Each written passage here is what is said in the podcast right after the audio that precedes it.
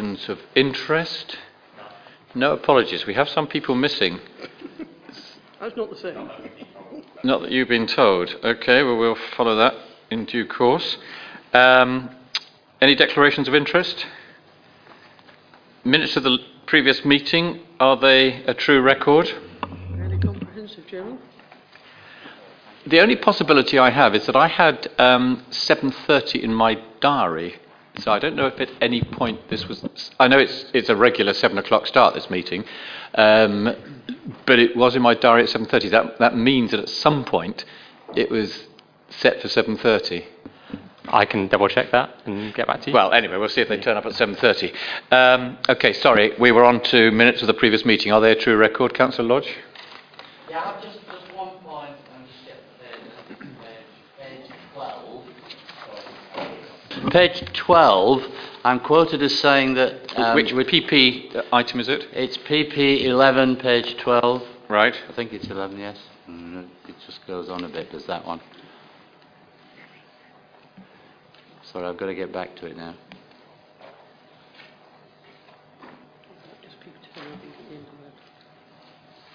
Um, it says, uh, Council Lodge is qu- quoted saying the regulation, this talking about development corporations and the legislation therefore, it said legislation was there for development corporations to take on an area of new town development.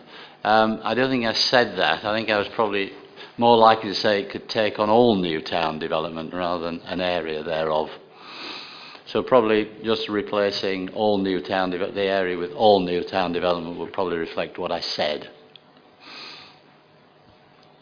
And technically, of course, it does require a further statutory instrument in Parliament. So when you say the legislation is there, it's not technically there yet. Well, no, uh, quite the opposite. Technically, it is there, but maybe it's not quite fit for modern purpose, and it's planned to be updated tomorrow. Probably amounts to the same difference. But anyway, we won't split hairs on that. And yes, I'm sure you did say for everything, because you said that consistently. Okay, we'll just amend that, uh, Alistair. Anything else? Uh, Councillor Dean? Yes, thank you. It, uh, first of all, my diary does say 1800 for the start of the meeting. So, and it's almost 1800, 6 o'clock. Eight, eight, yes. That was the last one. No, Okay. It, it, it began at six o'clock, and the minutes say six o'clock. Have you been here since 6 o'clock? Pardon? Have you been here since 6 o'clock? No, I'm talking about the December meeting.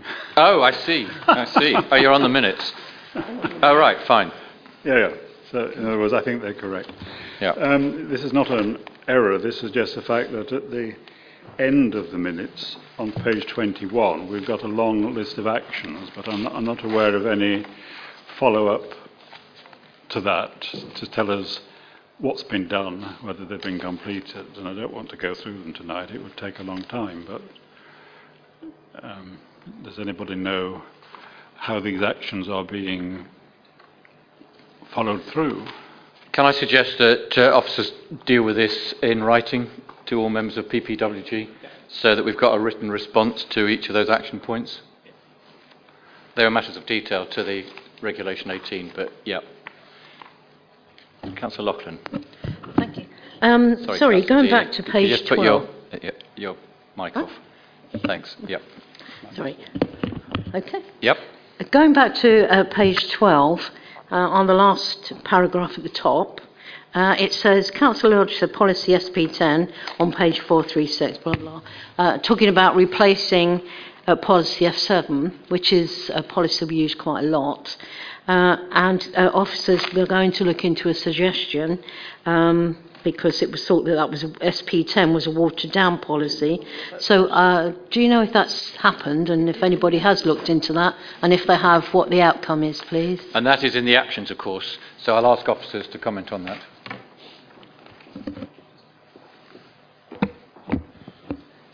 So we're working on drafting up the next version of the local plan at the moment. Um, we're taking into account all the actions ca- that came aboard from the last PPWG and we'll be bringing the, um, the draft plan to PPWG on the 31st of May. With regards to that specific action, that's something I would have to come back to you on in terms of how we've taken that into account. Right, okay. Well, if you don't mind, because we consider that to be a very important policy on planning. Thank you. Yeah, and um, the, the other two leaders will support the comment that uh, Mr. Miles has just made, and it will come back to the next PPWG. So it is in hand, and we're, we're, we're commenting on it. Uh, I think it was Councillor Mills and then Councillor Lodge. Um, Chairman, I, my memory might not be correct, but I'm sure we discussed the uh, work we wanted carried out on the CIL option as opposed to a 106 option. I'm pretty sure we were debating it, and I'm sure it was made as a statement. I, I don't know if Councillor Lodge can remember, but I think we were we were asking for a further bit of work on the appropriateness of CIL as opposed to 106.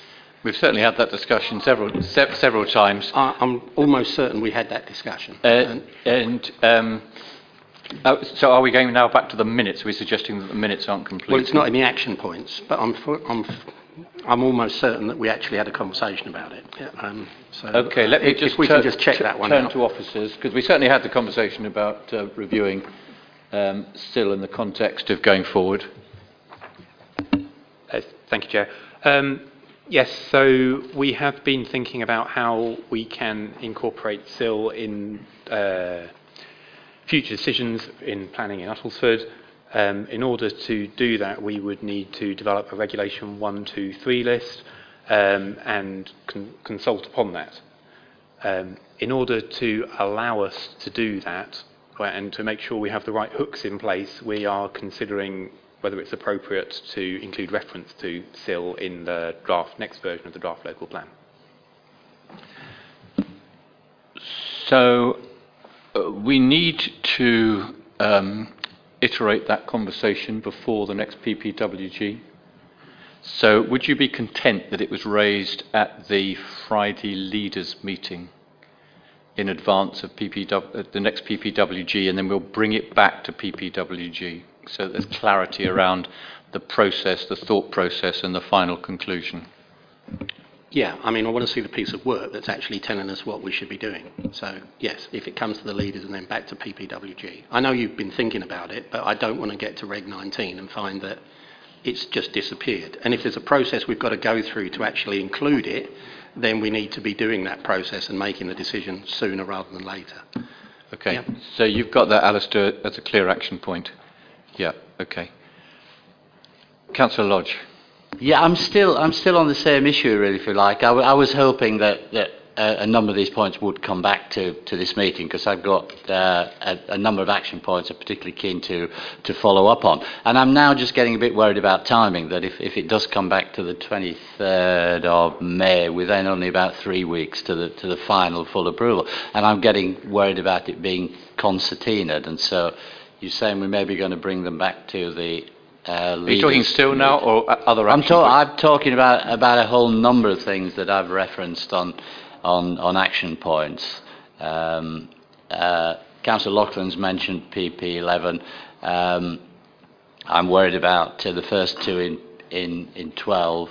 So that there was the density of housing, uh, then there was something on air quality and so on. And we, we, we, we're in danger of getting very close to the final decision wi- without having things clarified. And just on top of that, from, from some queries that have been coming up today on, on planning issues around the district, we had a number of uh, workshops which Nigel Brown led, uh, and policies were, were um, queried at that stage. Uh, we really need to have a final run through on policies, uh, probably offline from this, with the type of session that uh, that Mr. Brown ranks. So could we make sure that that happens? Otherwise, and, and certainly air quality was one of the things that was a particularly hot button the mine that was in there that hadn't been solved. So really, I'm just worried about timing and getting through it all to meet to meet the schedule. Yeah, sure. So we can certainly arrange uh, another uh, Mr. Brown session um, on planning policies. As far as the action points, I think we've already said that there will be a response. And I think the other key point, but officers, please comment, is that, of course, these action points were raised and are a, are a key point of the comments that go into Regulation 19 consultation. So um, they're very much there. Be, the, we, we can respond in the meantime, but they will be picked up at the, um, it, it, the uh, Regulation 19 consultation paper. Do you wish to comment? Thank you, Chair. That's right. The, these action points um, resulted from a discussion at the last PPWG, at which we brought before you a full a summary of all the representations that we received to the Regulation 18 local plan. The response to those representations um, in the form of the next version of the local plan is, is um, is effectively how, how the action points are also going to be responded to. Um, yes. Yeah. Yeah. So, so, so yeah. Uh, but in the meantime, uh, the committee's asked for them so they can have early sight, which I think is fine. So it m- remains an iterative process. But uh, yeah, we, they will all be picked up, and we've added CIL to that list. Anything else? Okay. Um, in which case, we move on to item three uh, on our agenda, which is the substantive item for tonight. Listen to the speakers want to speak to. Yeah, and we have two speakers uh, who wish to comment, and our normal custom is to take the speakers first, and then uh, officers will respond, and then we'll go into debate. Well, officers will respond and um, uh, outline the paper as well. Um, so, Mr. Clark and Mr. Young have asked to speak. So, can I call on Mr. Clark to speak first?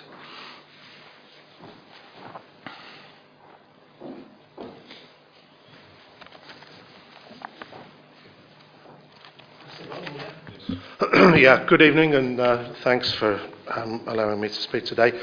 Um, I'm, I'm Tony Clark. I'm a resident of Great Dunmow, um, and um, myself and Colin Bradley are two sort of independent residents who sit with the Great Dunmow um, Town Council local planning group. So we act as independent advisors to the group about local planning matters.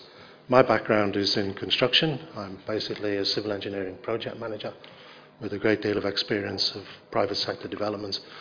Colin is a public sector man who has worked, um, among other things, on a number of development corporations and LEPs.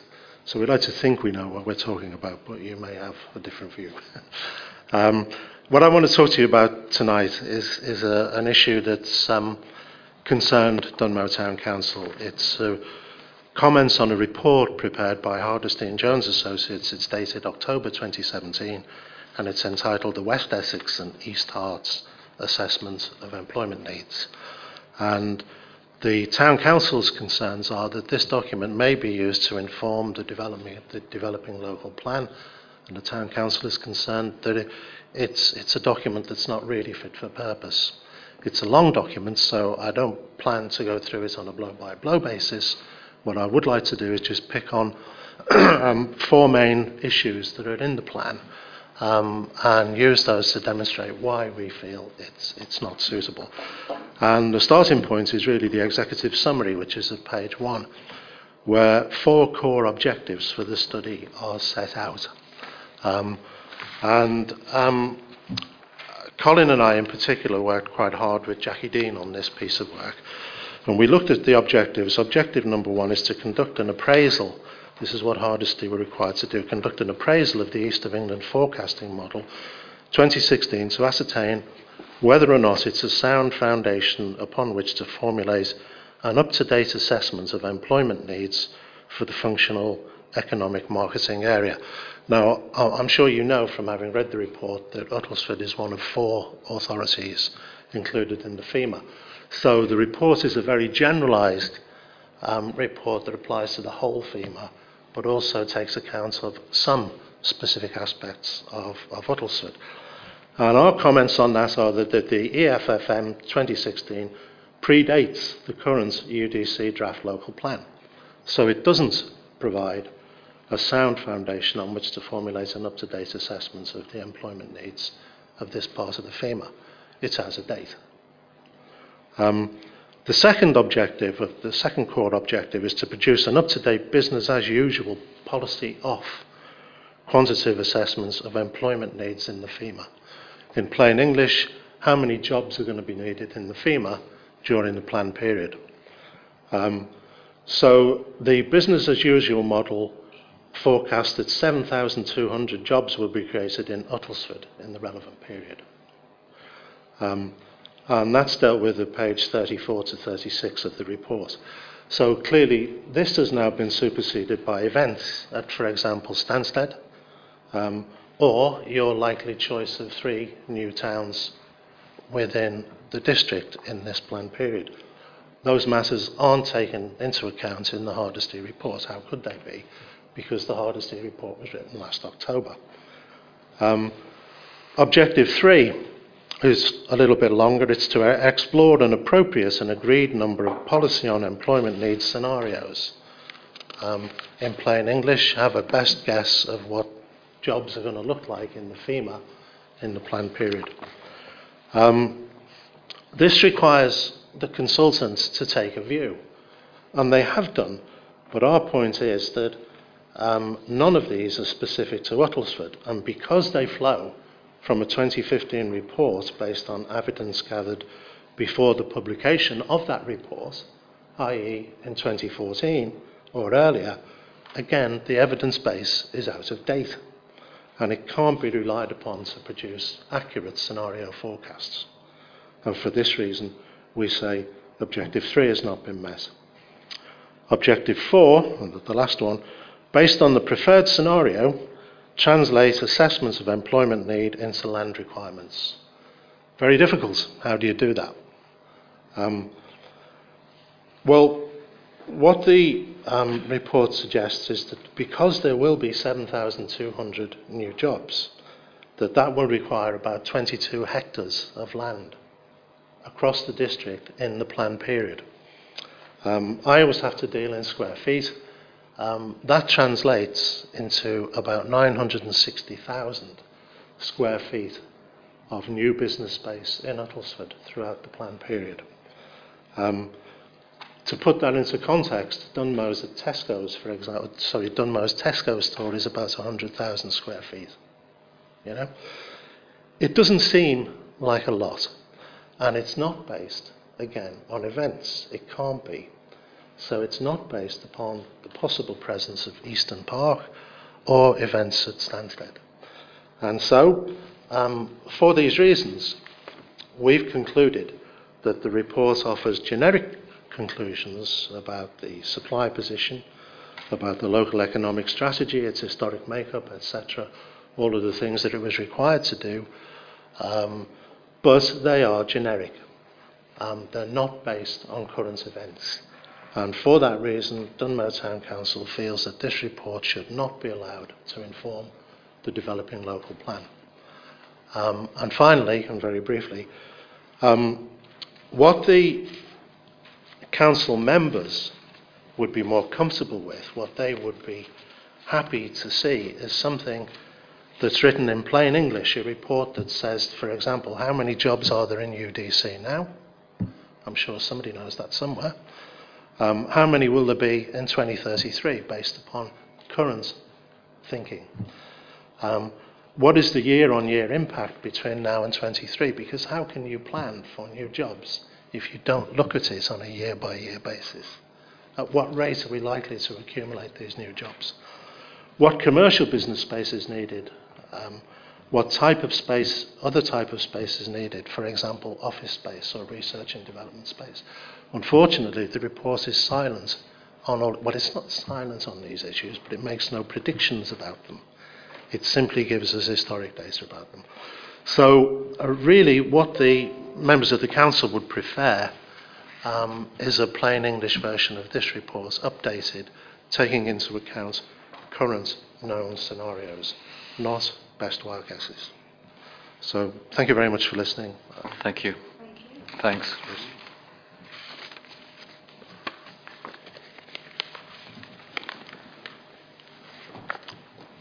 Mr. Young. I will also speak to the Hardisty Jones report, and I do so in a personal capacity. Okay.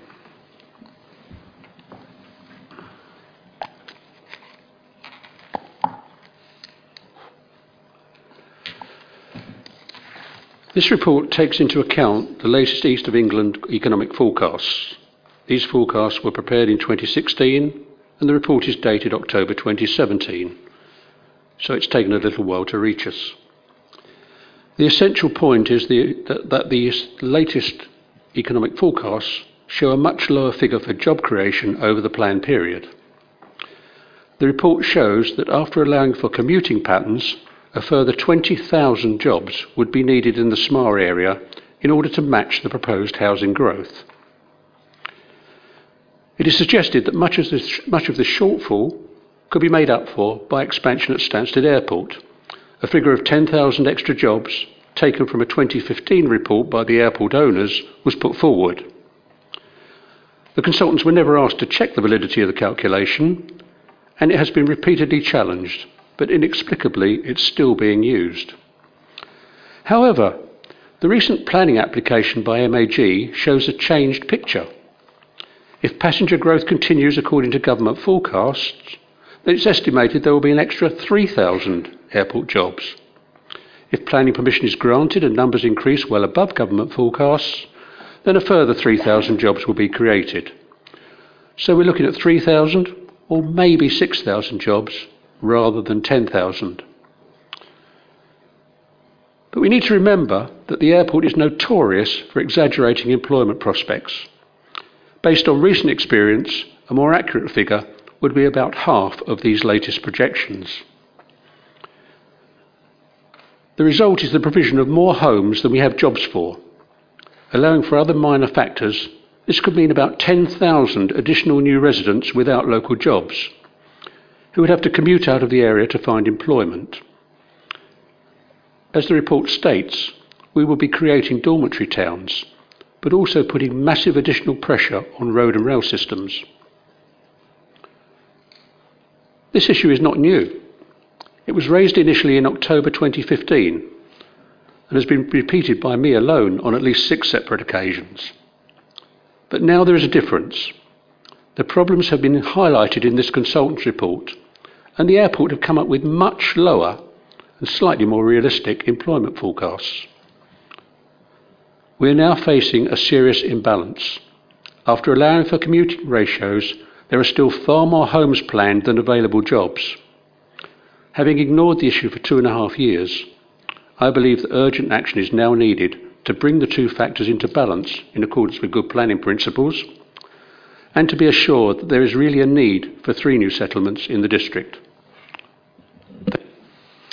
Thanks very much. So uh, I will ask uh, Mr. Miles uh, or Mr. Glenday to respond to those comments as they uh, introduce the paper. But um, I do just want to um, talk about um, housing numbers, which you're quite right, Mr. Young. You've um, been here many a time, often with Mr. MacDonald, um, and um, the number uh, that we have uh, worked on. And we may disagree about the methodology, but uh, has been examined repeatedly is 14,100. Now, we must put that in context with the number that the government's new methodology comes up with, which is 16,200. If we are smart and we get our plan through on time, on the, on, on the deadlines that we have, we can go through on 14.1. If we don't, it will be a bigger number. Of that, there is no doubt.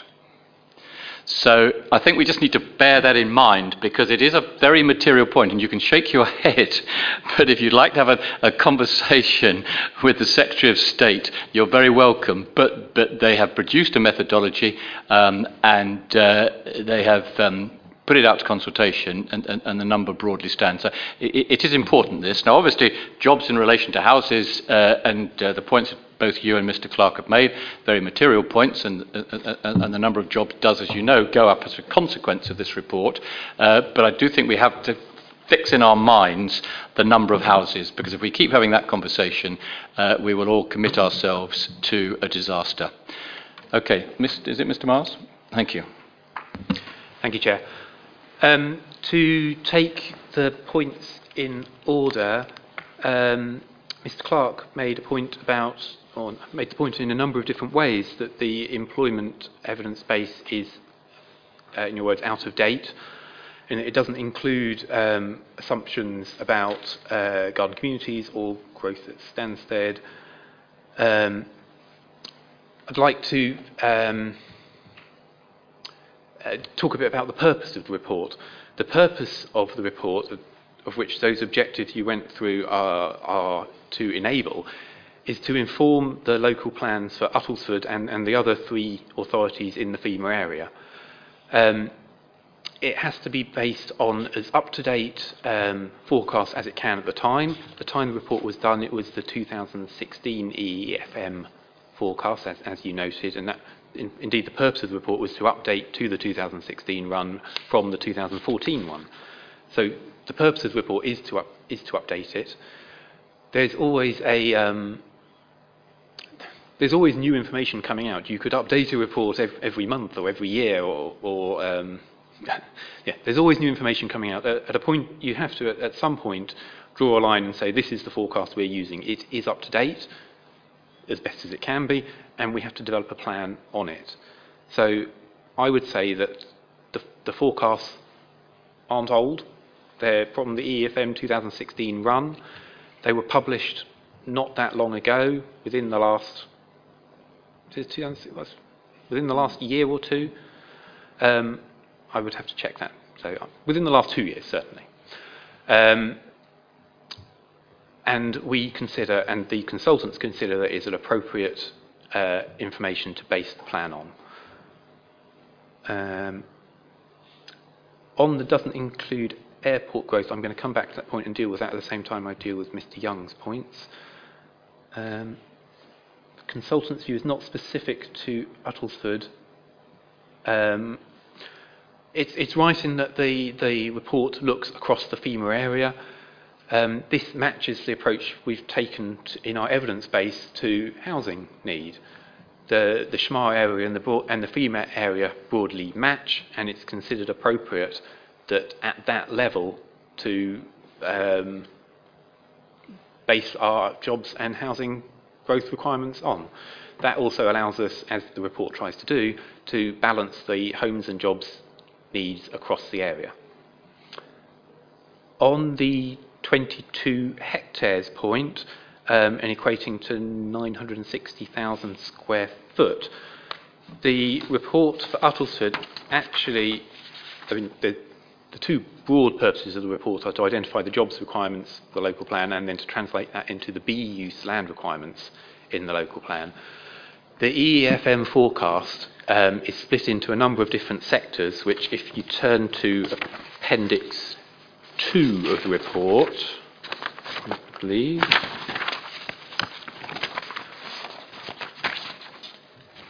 Yes, Appendix 2 of the report, which is page 39 of the report, or uh, of the committee report, page 81 ish. 78.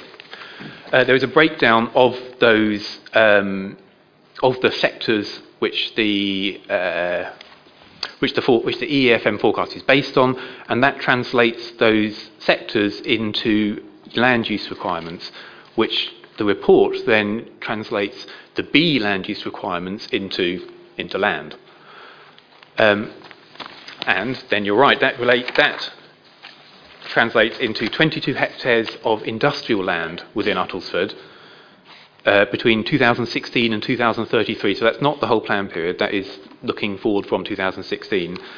In terms of square metres, that equates to 86,000 square metres, which I can't do the calculation in my head, but is similar. It's about the same, yeah. yeah. Um, but that's not the only requirement. The other requirement relates to office uh, need, which is uh, two to five hectares, depending on what the density you take. So more out of town uh, rural densities would be the five hectare requirement, and more in town higher densities equates to two hectares. Um, so yes, it's not a large requirement when you consider it in the uh, context of 16,000 jobs, but it, it, that doesn't um, that's not the whole of the 16,000 jobs translated into land.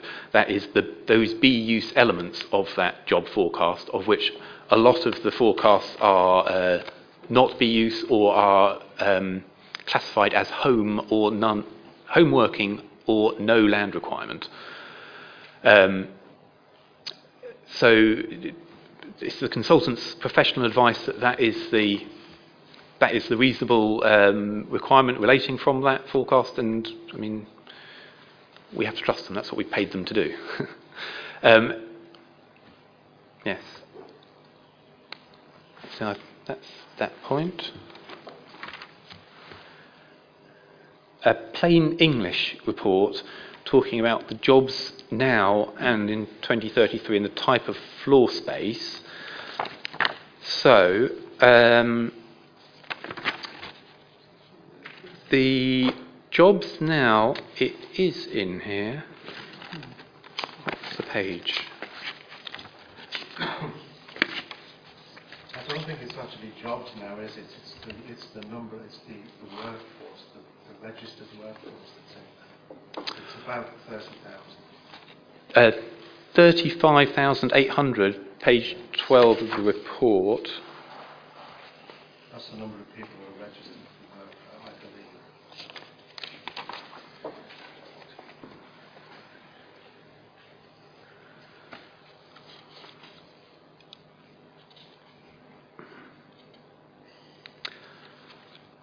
I would have to get back to you and to double check that.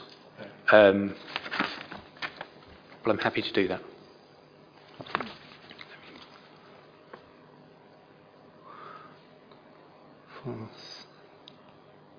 Can you just send? Can you just send uh, Stephen a, a, a reminder for that? Yeah, thank you. Thank you. Um,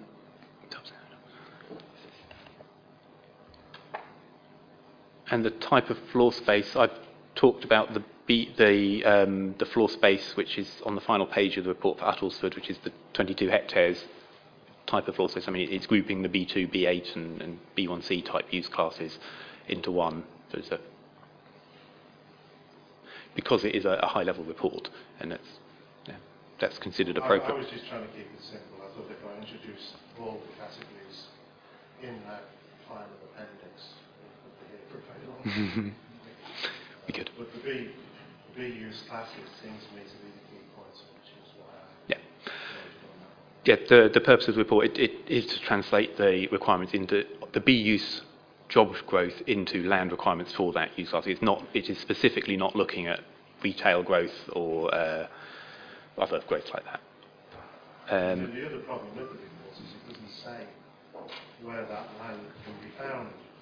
No, that's, in that's, any of the FEMA areas. that, that is another subject, of course, which we will come back to PPWG on.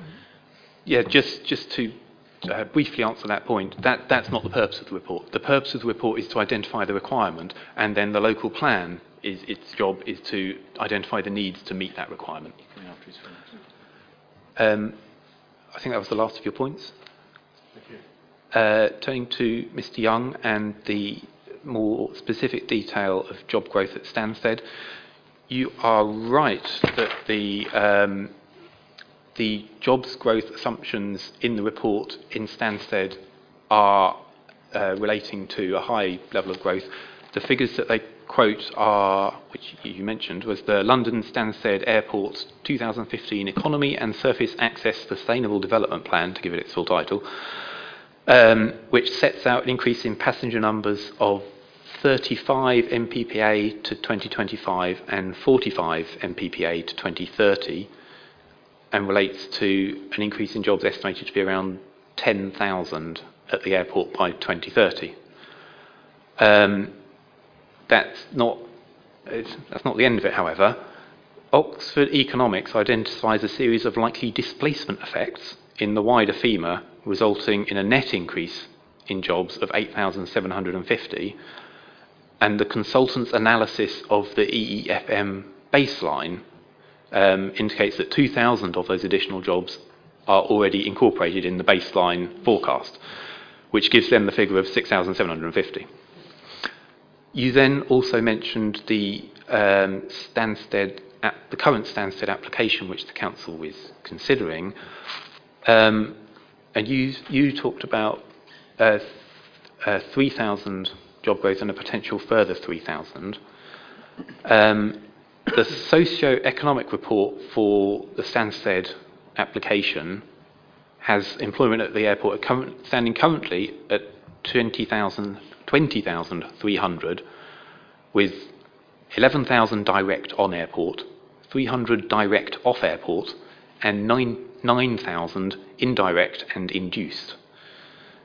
Um, the with development number of jobs for the three, 43 MPPA is 29,700. So that's not quite, that's 9,400 additional. Well, hang on, hang on. Um, 16,200 direct on airport, 300 direct off airport, and 13,200 direct and induced. That's 9,400, which is roughly similar to the 10,000 assumed in the.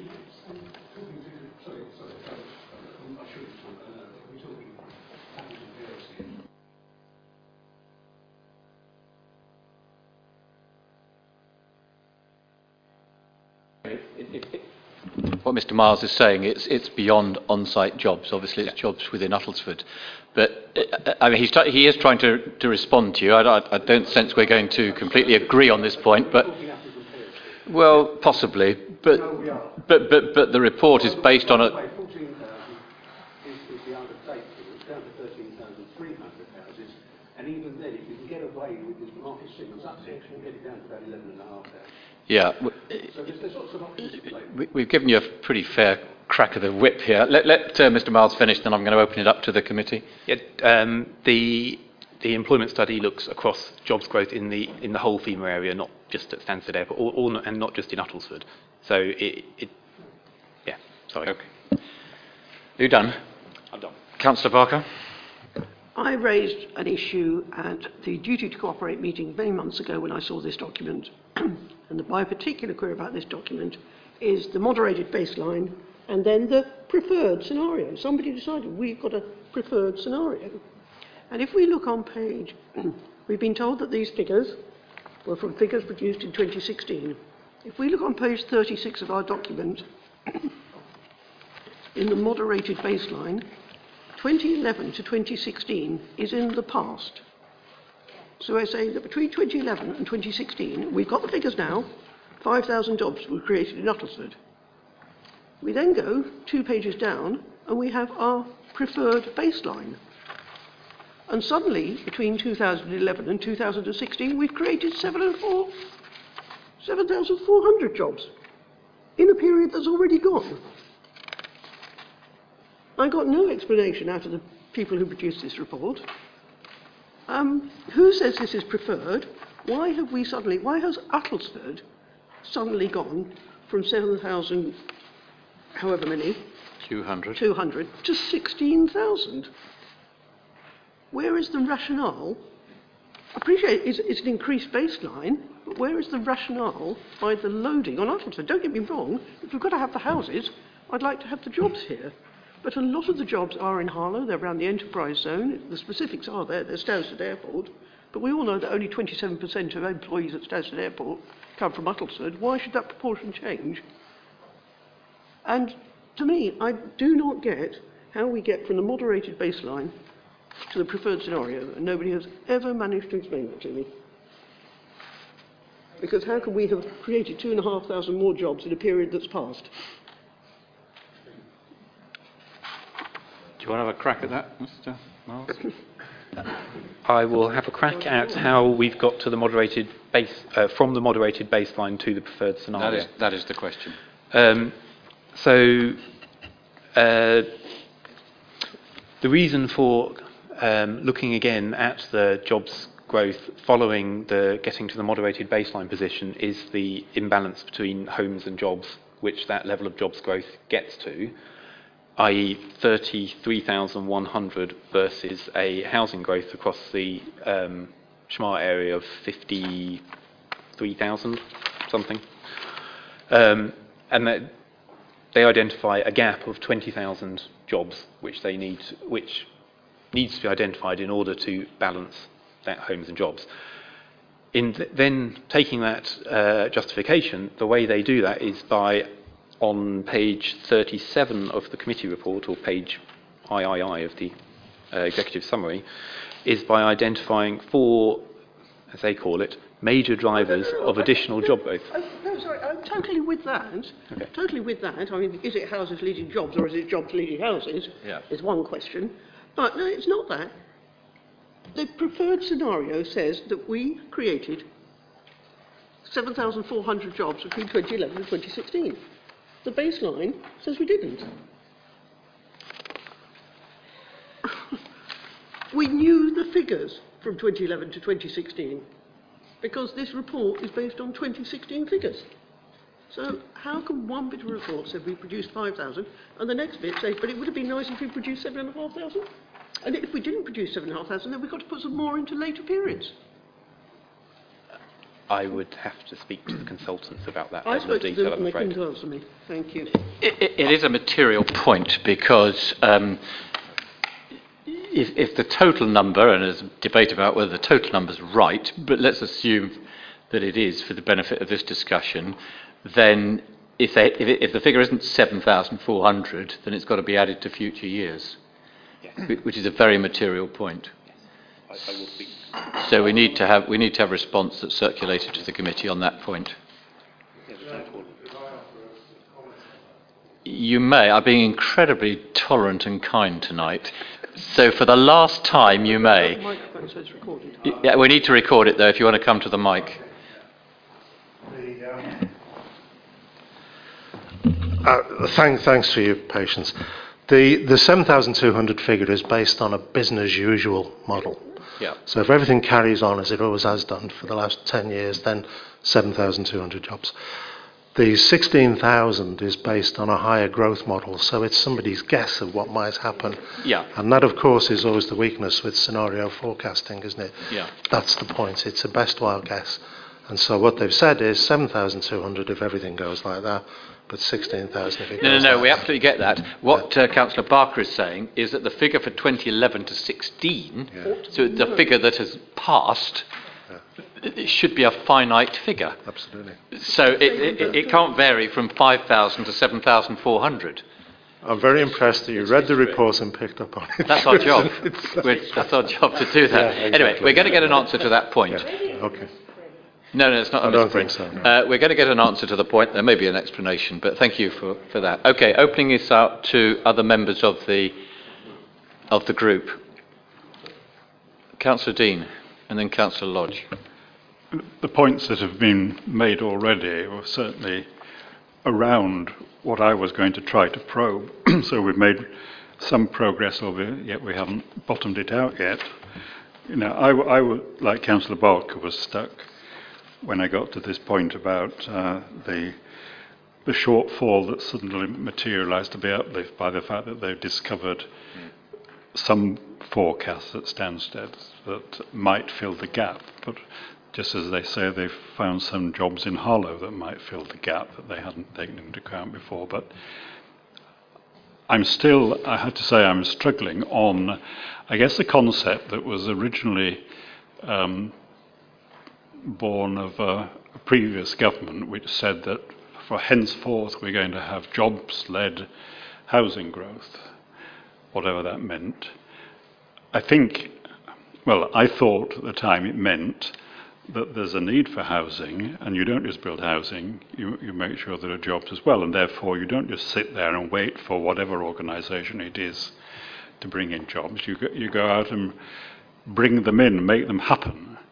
Um, so whatever, I, think at this stage, my sort of fundamental question is,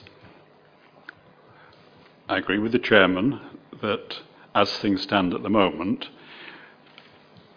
we are being ordained um, a housing number, which is a bit up on, eventually, whenever it happens, which is a bit up on what we've been working on so far. Therefore, the process somehow or other has to reconcile that number with the jobs that would be needed at the time.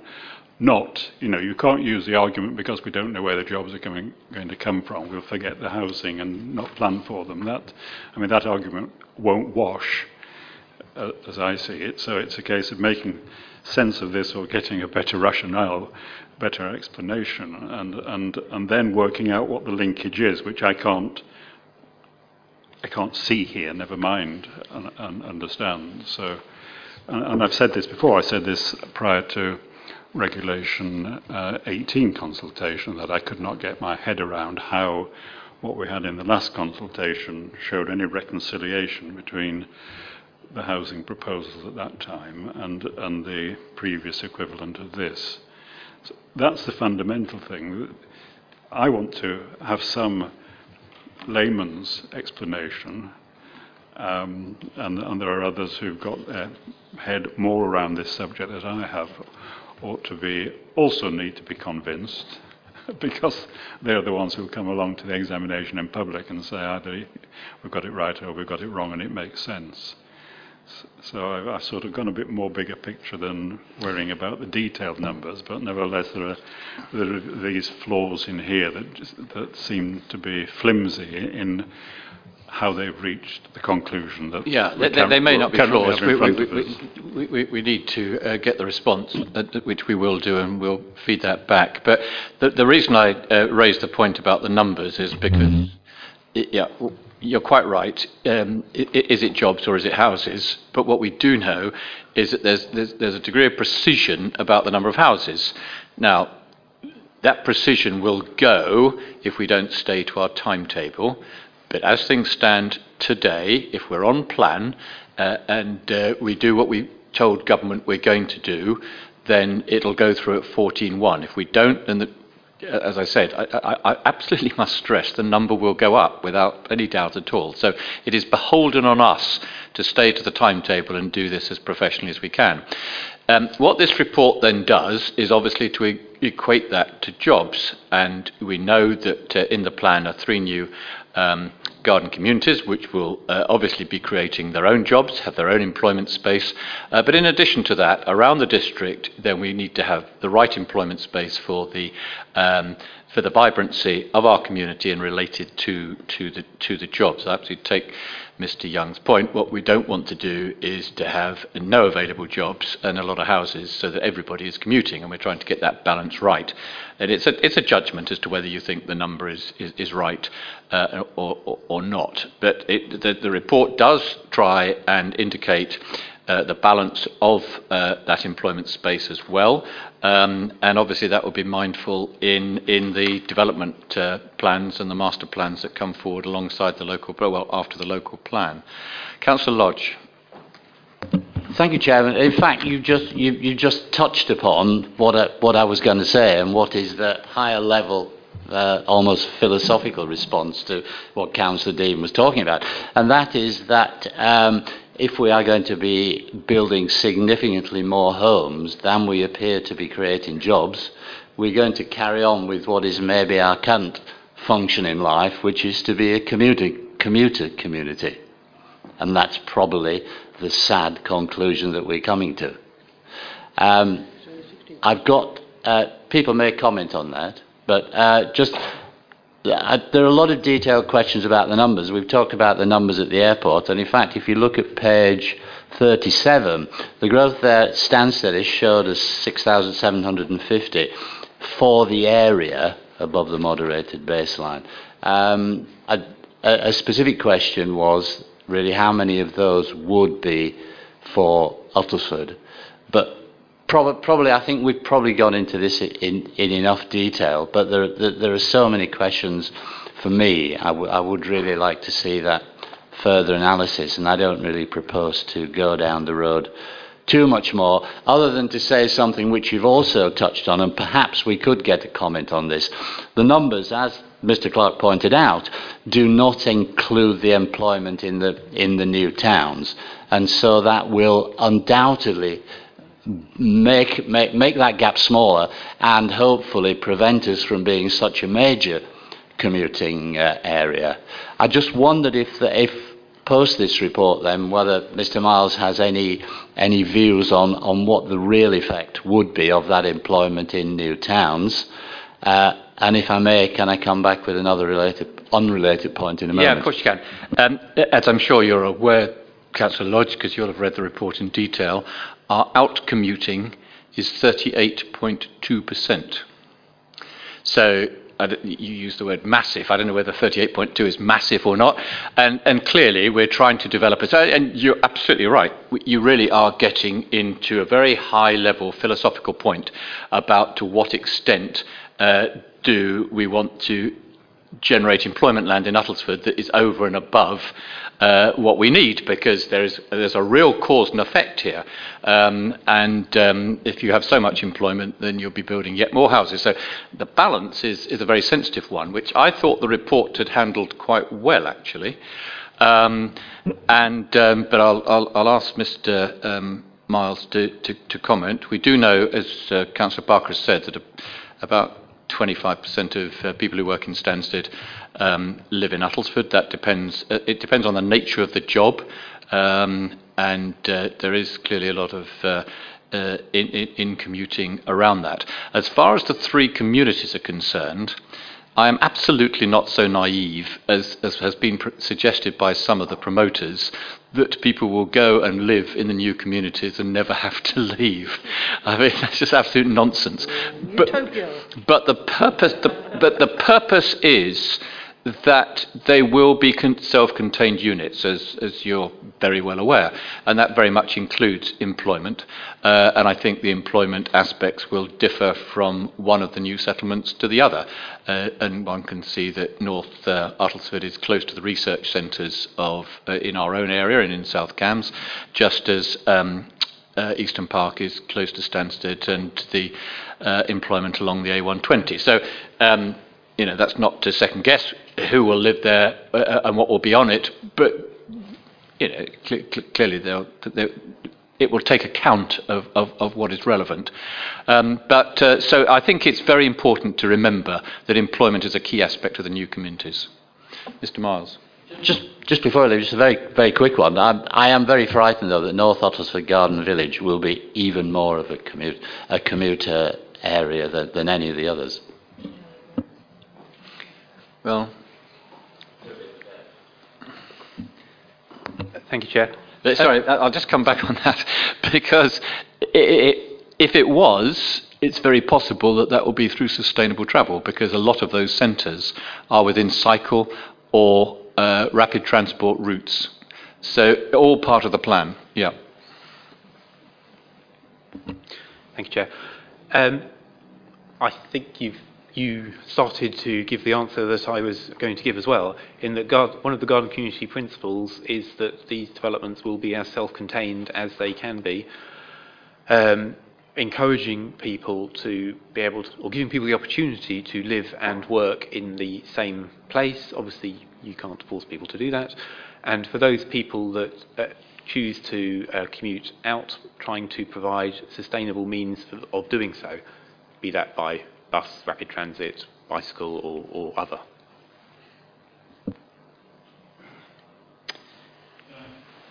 Uh, yeah, Councillor Dean, then Councillor Mills. Yeah, I, I think it, it, brings us back to this fundamental point, and Councillor Lodge may well uh, be sceptical about the proportion of out commuting that continues post 2020 sometime. Um, but what what to, to plan to the future, we've got to know, one, I suppose, whether we want the, that balance to change over time, whether it will be more sustainable for lots and lots of reasons, for more, a greater proportion of people to be able to work closer to where they live. If so, we've got to work out, one, what we'd like, one, what's achievable, and then go out and make it happen. I mean, this this document, I don't think, tells us this isn't the ready guide to, to getting that balance between residential population and working population and where people work. And, and so the practical side of it is, and that, that's kind of more of an economic development limb, there have got to be people in place to make jobs come here.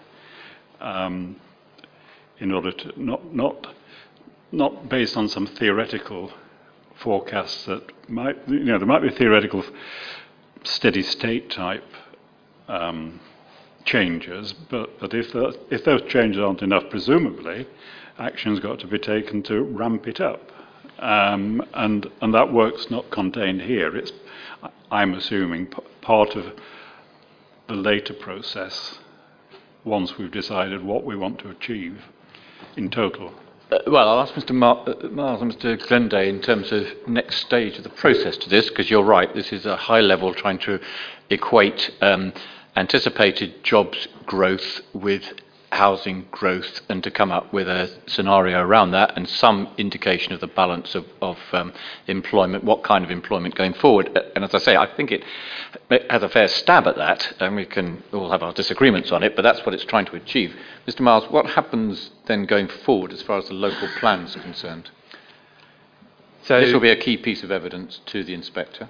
this is a piece of evidence uh, which is which will be used to inform the local plan in terms of the appropriate jobs targets and um, where we can draw any information on uh, job types uh, to be used in that for the local plan. In terms of looking forward, one of the uh, key aspects of the local plan is monitoring the implementation and impact of those policies. So um, we, the council should produce an annual monitoring report, which will look at once the local plans uh, adopted, monitor the key policies, including employment provision. So we will be looking every year the number of jobs that have come to Uttlesford. Does that reflect the number of jobs we're, we're, me- we're planning for? And if not, what can we do about it? Mr. Mi- Councillor Mills? Thanks, Chairman. Um, I'm going to be a bit more cynical on that. Um, I've always been along with Mr. Young, sort of conscious of the numbers, and while ORS were in the process, there was a logical sort of position to follow.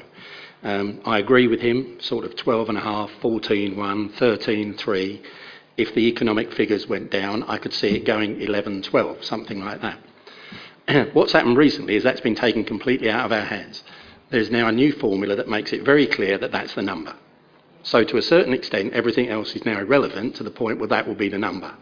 And I have a funny feeling that a lot of the time now, the reports and things that are coming forward are best guess to make those fit the scenario we've got. I, I'm being a little bit more cynical, if you like, but this has to match where we're going, otherwise, we haven't got a plan. So, it's not really for us to guess exactly what's going to happen. We don't know if there's going to be an economic downturn, upturn, whatever. We can't tell if people are going to work here, work elsewhere. It's the best guess, and this gives us a platform to actually balance up the figures, and that's sort of where I see it. So. That is a very perceptive observation, and much better to be working to 14.1 than to 16.2. So I, I- I think you, yeah, I- I think you, um, you've analysed that um, very well. Councillor Lees. Um, one of my concerns when we talk about job creation is if you remember in some of the workshops we've had the lady that was telling us the national wages and how much housing are here.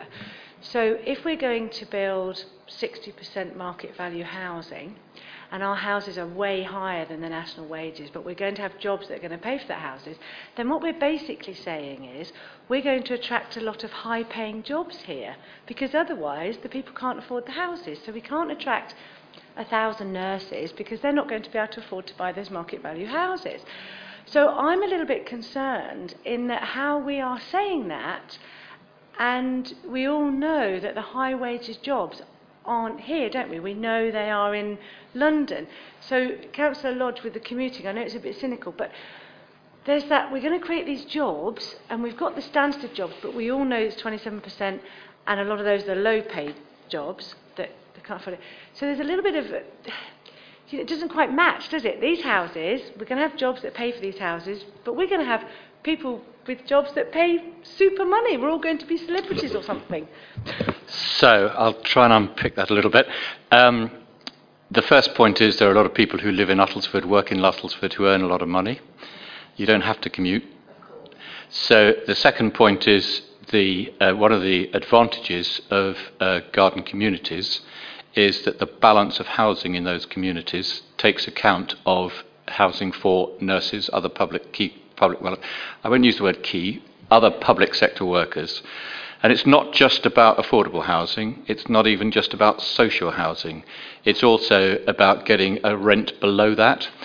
And um, as you know, because you've taken part in the workshops, we're absolutely uh, committed to making that happen.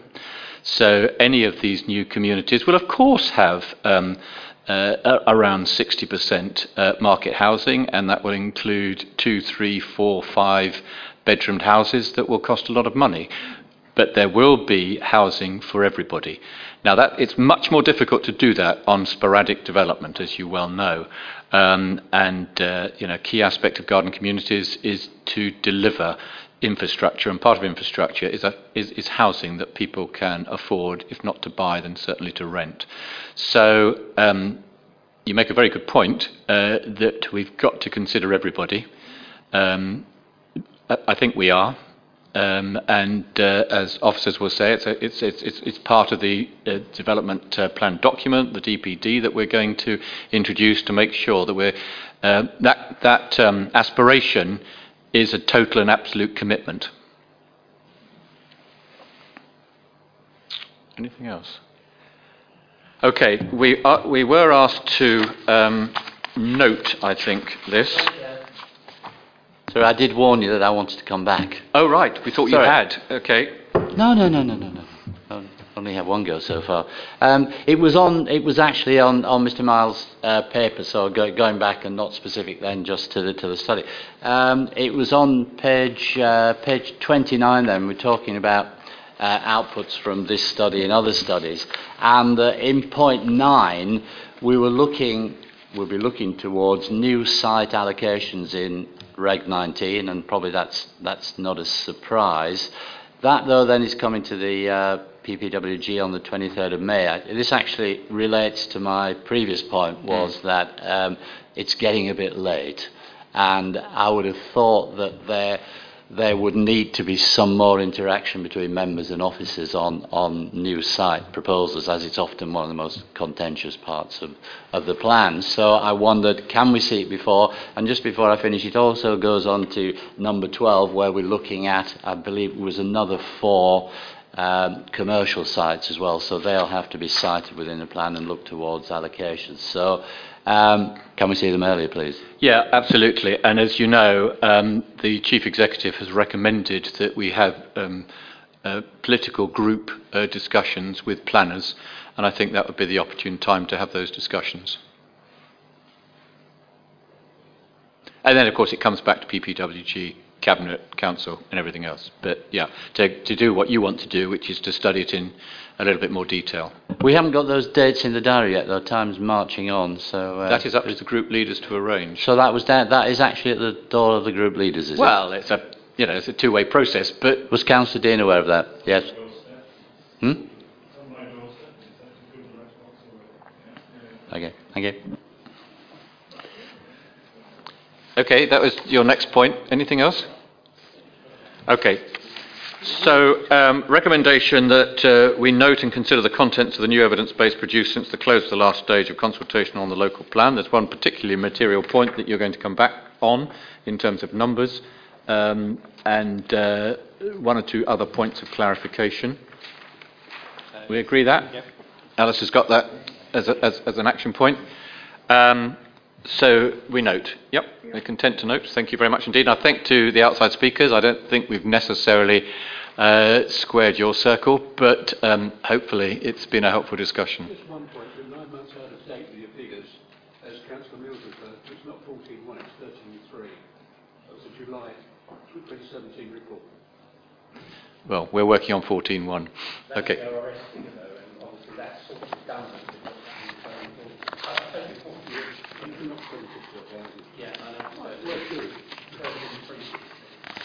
Okay, moving on.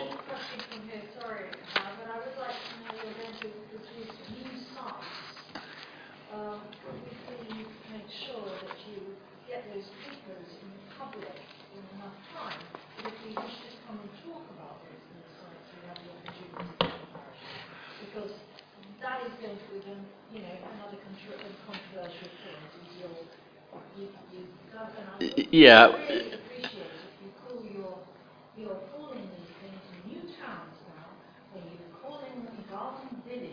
No, we, we, we, we, a long time ago we dropped the word village uh, because that is being cynical. Um, they are, we call them garden communities actually consistently, but it's perfectly legitimate to call them towns. So things of 5,000 and 10,000 houses, they are towns. So, but we, our, our title actually is garden communities. We haven't called them villages for a long time. Yeah. In answer to your first point, I hope there won't be anything particularly contentious in, in, um, in anything else. Uh, we have got to protect our five-year land supply, so it's being done in consideration of the district as a whole and in terms of being prudent. Um, and uh, but uh, it'll obviously be in the, the regulation 19, um, and uh, we will uh, we will make it clear in advance of that, so that as you say, if you wanted to come in and talk about a particular site, you could. Yeah.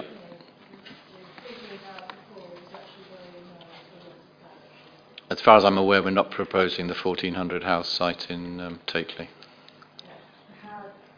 I'm sorry, I was being flippant. I shouldn't have said that. I know. We're very clear. Yeah. Okay. But, I, but on the other hand, the flip side of that, of course, if you haven't got a five-year land supply, then you get it anyway. So we do. We have to manage the process. Okay, we're now moving on to the Essex, Southend-on-Sea and Thurrock Gypsy Traveller and Travelling Show People Accommodation Assessment Summary, 16 to 33. I hope this won't be hugely contentious because we're not proposing any more, but we'll go through the paper. Thank you very much to those who have come in.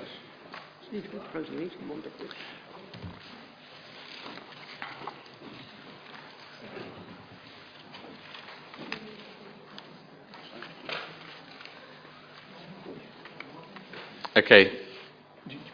Yep, introduction, please. Thank you, Chair. Um, second report this evening is on gypsy and traveller accommodation needs um, across Essex and in Uttlesford in particular. So it assesses requirements for meeting the needs of gypsies and travellers, and for Uttlesford it identifies that there is no need for additional pitches in the district to meet households that meet the planning, the 2015 planning definition. Um, it identifies a need for eight additional pitches for households that may meet the planning definition, and uh, a need for 10 additional pitches for households who do not meet the planning definition. Um, just to um, give you a bit of background around the planning definition, that is that relates to the planning policy statement for travellers, uh, which the government produced in 2015, and updated the, def- the planning definition of gypsies and travellers to include uh, to only include those gypsies and travel, travellers that continue to travel on a permanent basis. Um, so the results of this evidence base are that for those which definitely meet the definition, there's no need, and for those which definitely don't meet the definition, it's a horribly complicated way of explaining things, and I apologise for that. Um, basically, um, there's no need that we need to be planning for in the plan. Um, we can't plan for people who don't meet the need, don't meet the definition, and we can't plan for those people who might meet the definition. So, similar to what we've got in the Regulation 18 local plan, is we will be proposing a criteria-based policy to deal with applications on their merits. Apologies for the confusing introduction. Councillor Oliver. Chairman, did Donald Rumsfeld write, write this report? Best commenter of the night. Councillor Dean. There's another Donald to whom you should put that question. I, I've got two, two questions, one on page, the simple ones. One on page 98. My question is 98 why- of the papers. Sorry? 98 of the papers. 98 of the committee papers. I can't. Yep. Uh, I don't know what. That's fine. Uh, We're, we're with Are you. we, are we all there? Yeah. Um, anybody got any idea why our Uttlesford response rate is the worst of the lot? At um, twen- tw- pardon? At 28%. And, and my, the greatest mystery of all is why there are so many, on page 142 and elsewhere in the document, so many zeros against Southend. Is, is it really such an unattractive place? Uh, We'll ask, we'll ask, um, we'll ask uh, Councillor, uh, Mr Miles to respond to the response rate and Councillor Barker to respond to why there are no pitches in Southend. Okay, Mr Miles? Uh, Thank you, Chair. Um, I'm afraid I can't.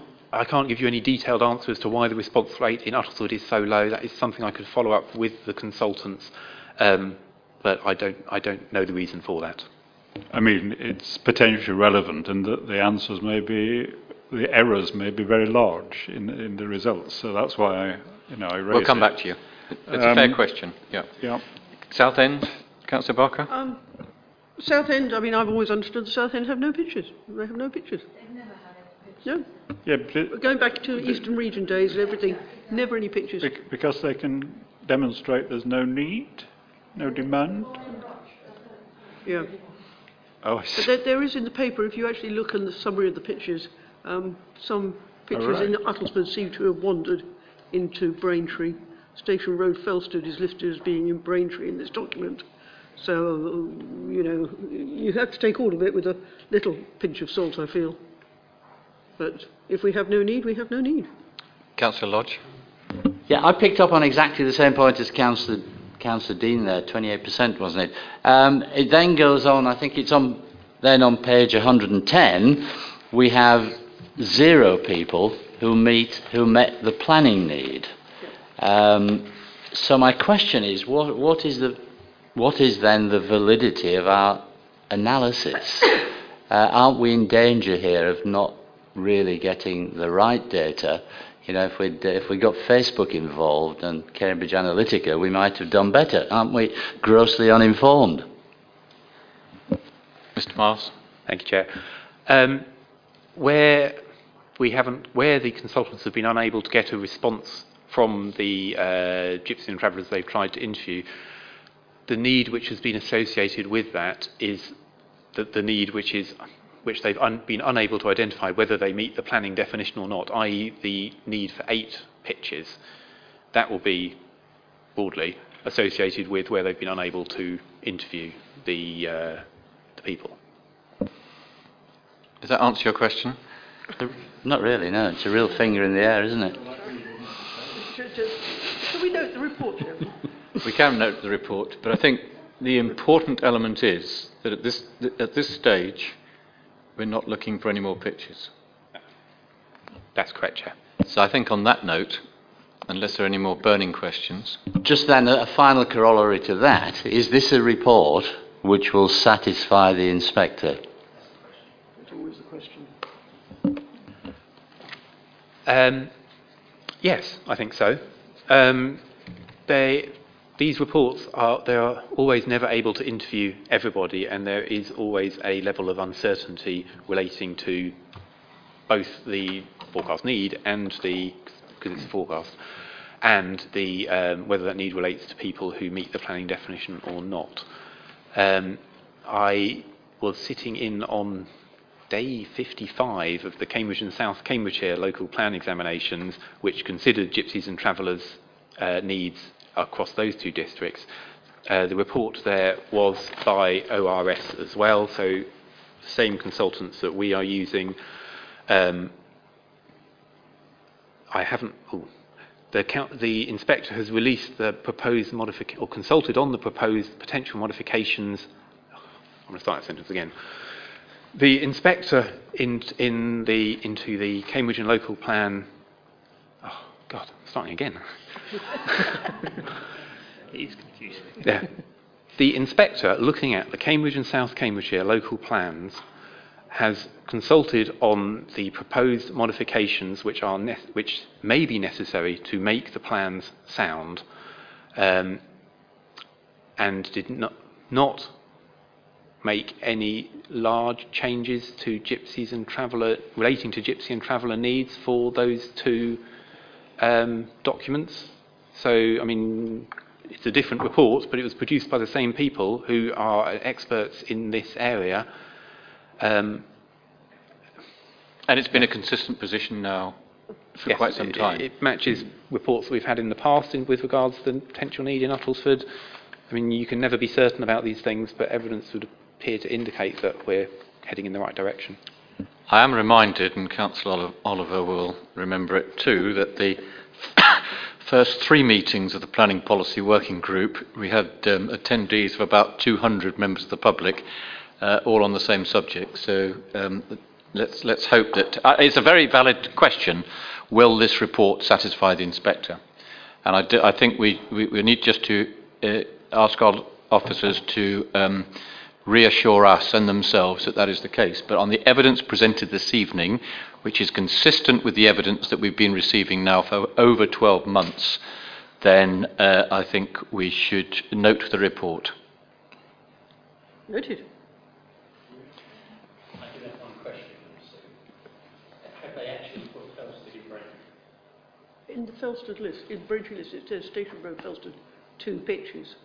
It's got the other Felsted site, but it's does say Station Road Felsted, two pitches. Spelled wrongly.